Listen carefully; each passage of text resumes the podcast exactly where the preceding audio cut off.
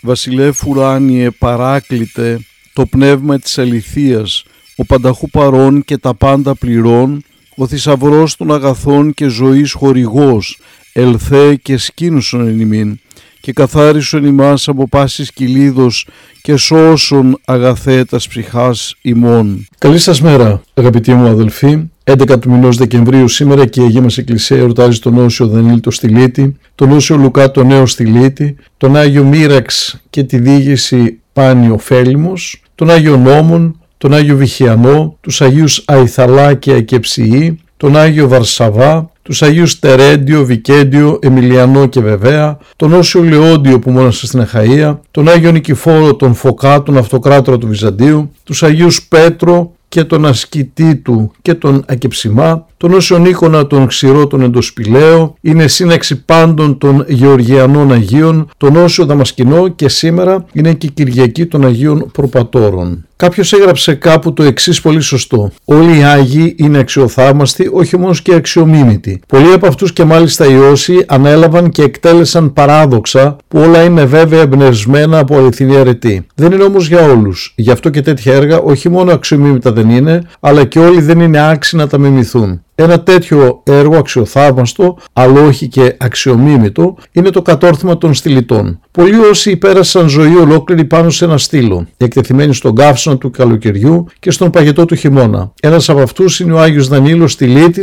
το οποίο η Εκκλησία μας σήμερα γιορτάζει τη μνήμη. Δεν πρέπει γιατί και δεν μπορούμε να τον μιμηθούμε. Αξίζει όμως να το θαυμάζουμε για την καρτηρία του και πολλά να διδασκόμαστε από την αυταπάρνησή του. Ο Σταυρός έχει δική του αξία έξω από κάθε κοινωνική ωφελημότητα. Ο Όσιος Δανίλος Τιλίτης γεννήθηκε το 410 στο χωριό Μαραθά της περιφέρειας Σαμοσατών. Οι ευσεβείς γονείς του ονομάζονταν Ηλίας και Μάρθα. Ο Δανίλη γεννήθηκε ενώ η μητέρα του ήταν στήρα. Γι' αυτό και οι γονείς του υποσχέθηκαν να τον αφιερώσουν στην υπηρεσία του Θεού. Τον ανέθρεψαν με πολλή επιμέλεια και οι κόποι τους δεν πήγαν χαμένοι. Ο Δανίλ απέδωσε καρπούς. Νεαρός ακόμα πήγαινε στις γειτονικές πόλεις και εξηγούσε το Ευαγγέλιο. Έπειτα πήγε σε κοινόβια μονή, όπου επιδόθηκε σε ευσεβείς ασκήσεις, θεολογικές μελέτες και καλλιέργεια της ταπεινοφροσύνης. Κάποτε σε ένα ταξίδι με τον ηγούμενο της Μονής συνάντησε το Σιμεών τον Στυλίτη και πήρε την ευλογία του. Όταν πέθανε ο ηγούμενο της Μονής, ο Δανίλ ξαναπήγε στο Σιμεών και ζήτησε τη συμβολή του που να πάει.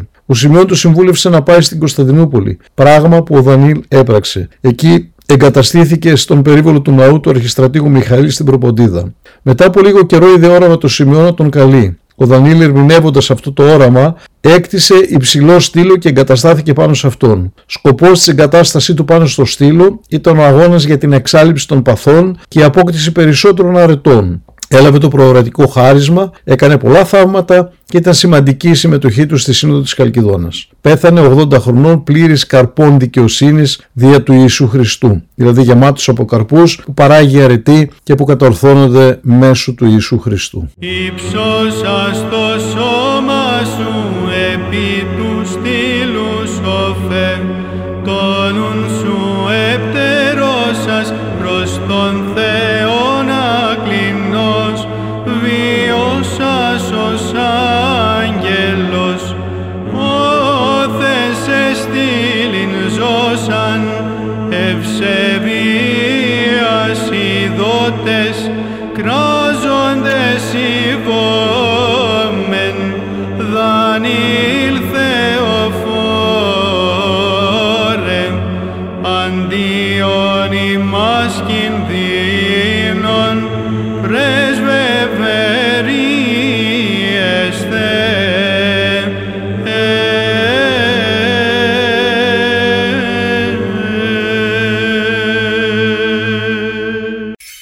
Χριστέ το φως του αληθινών, το φωτίζουν και αγιάζουν πάντα άνθρωπον ερχόμενων εις τον κόσμον, σημειωθεί το εφημάς το φως του προσώπου σου, είναι ένα αυτό ψώμεθα φως το απρόσιτον και κατεύθυνον τα διαβήματα ημών προς εργασίαν των εντολών σου, πρεσβείες της Παναχράντου σου Μητρός και πάντων σου των Αγίων. Αμήν.